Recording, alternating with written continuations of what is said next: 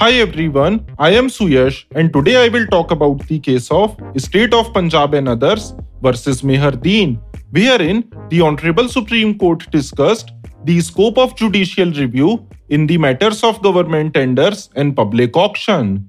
Briefly speaking, judicial review is the process through which the administrative, executive, and legislative actions are subject to review by the judiciary, and tenders are formal procedures for generating competing offers from potential contractors that seek to obtain award of work, supply, services, or other types of contracts. Whereas public auction are auctions that are conducted by the governmental authorities to transfer rights or property. Normally speaking, the decision to accept the tender or awarding the contract is reached by the process of negotiations through several tiers. More often than not, such decisions are made qualitatively by experts.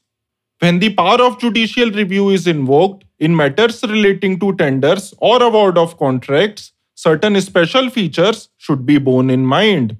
Typically, judicial review of administrative action is intended to prevent arbitrariness, irrationality, unreasonableness, bias, and malafides. Its purpose is to check whether choice or decision is made lawfully and not to check whether choice or decision is sound. It is important to understand that a contract is a commercial transaction. If the decision relating to award of contract is bona fide and is in public interest, courts will not interfere. Even if a procedural aberration or error in assessment or prejudice to a tenderer is made out. Basically, the power of judicial review cannot be permitted to protect private interest at the cost of public interest or to decide contractual disputes. The tenderer or contractor with a grievance can always seek damages in a civil court, and any attempt by unsuccessful tenderers with imaginary grievances, wounded pride, and business rivalry should be declined. If interference is made in such matters, then it may delay public work and increase the overall cost of the project. Thus, superior courts should not interfere in the matters of tenders unless substantial public interest was involved or the transaction was malefied. The need for overwhelming public interest should always be kept in mind to justify judicial intervention in contracts involving the state and its instrumentalities. And while exercising power of judicial review in relation to contracts, the courts should consider primarily the question whether there has been any infirmity in the decision-making process. Consequently, in essence, following important points emerge. A. Exercise of restraint and caution is required while exercising the power of judicial review.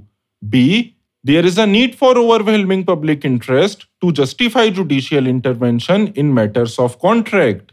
C. The courts should give way to the opinion of the experts unless the decision is totally arbitrary or unreasonable. D. The court does not sit as a court of appeal but merely reviews the manner in which the decision was made by the authority floating the tender.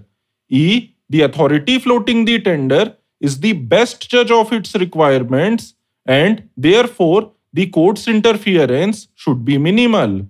F. If there is any ambiguity in interpretation of the tender documents, the interpretation of the author or the appropriate authority must be accepted. And G. The courts should only interfere to prevent arbitrariness, irrationality, bias, malafides, or perversity. Therefore, I hope that the scope of judicial review in matters of government tenders and public auction is clear by now. Hence, I hope you enjoyed listening to the show. Thank you for listening. Please do not forget to like, subscribe, and comment. See you next time. Till then, stay tuned.